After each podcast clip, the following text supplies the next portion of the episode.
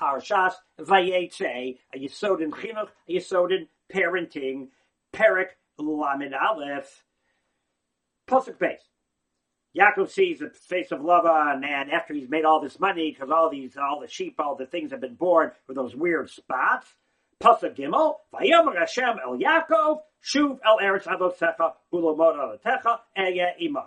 A one pasuk command that tells Yaakov, you gotta go back to Eretz Yisrael.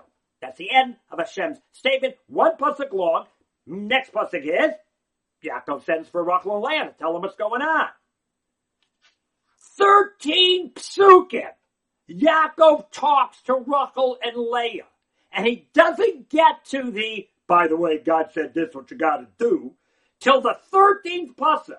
He goes through a whole thing that I see your father, and he's not nice to me, and I work really hard, and he cheated me, and he kept on changing my, my, my deal, and I did a miracle, and made all the spots go, so I've made a lot of money, and right, and then, and then at the very end he says, oh, and by the way, Kodesh Baruch Hu said, Anoche Kel Beis and, and Shuva Leres Moladatecha.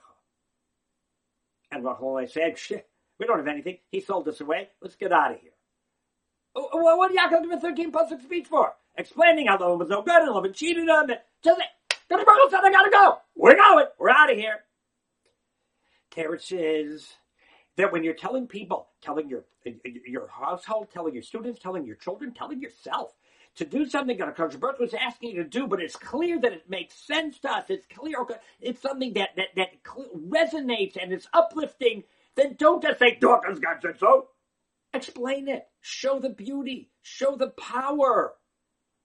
What does the Rambam say? Why did Kodesh Baruch Hu create mitzvot that we will never understand? Because the Kodesh Baruch Hu was concerned that so much of Torah is ennobling and uplifting and inspiring that he was afraid we'll do it not because Hashem said so, but because we enjoy it so much. Can you imagine?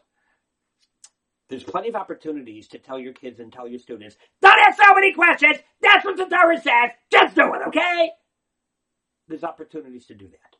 Or there's opportunities to explain and say, great question, brilliant insight. That's a very, that's a very good point. Listen to the beauty of what Hashem said. Listen to the depth of what Hashem said. Look what this is going to do for our lives. Look how much Hakadosh Baruch Hu loves us by giving us us this mitzvah or creating this geder, this, this, this, this fence for us, this avera. Look how beautiful and wonderful and great it is. Of course, it boils down to because Hashem said so. But when you have an opportunity to answer the questions and add depth and beauty and power, then do that. You'll have time to give the one-liner because Hashem said so. Have a very good Shabbos. Looking for more shiurim? RabbiYFeigenbaum.com. Comments or questions, just email me, RabbiYFeigenbaum at gmail. Thank you.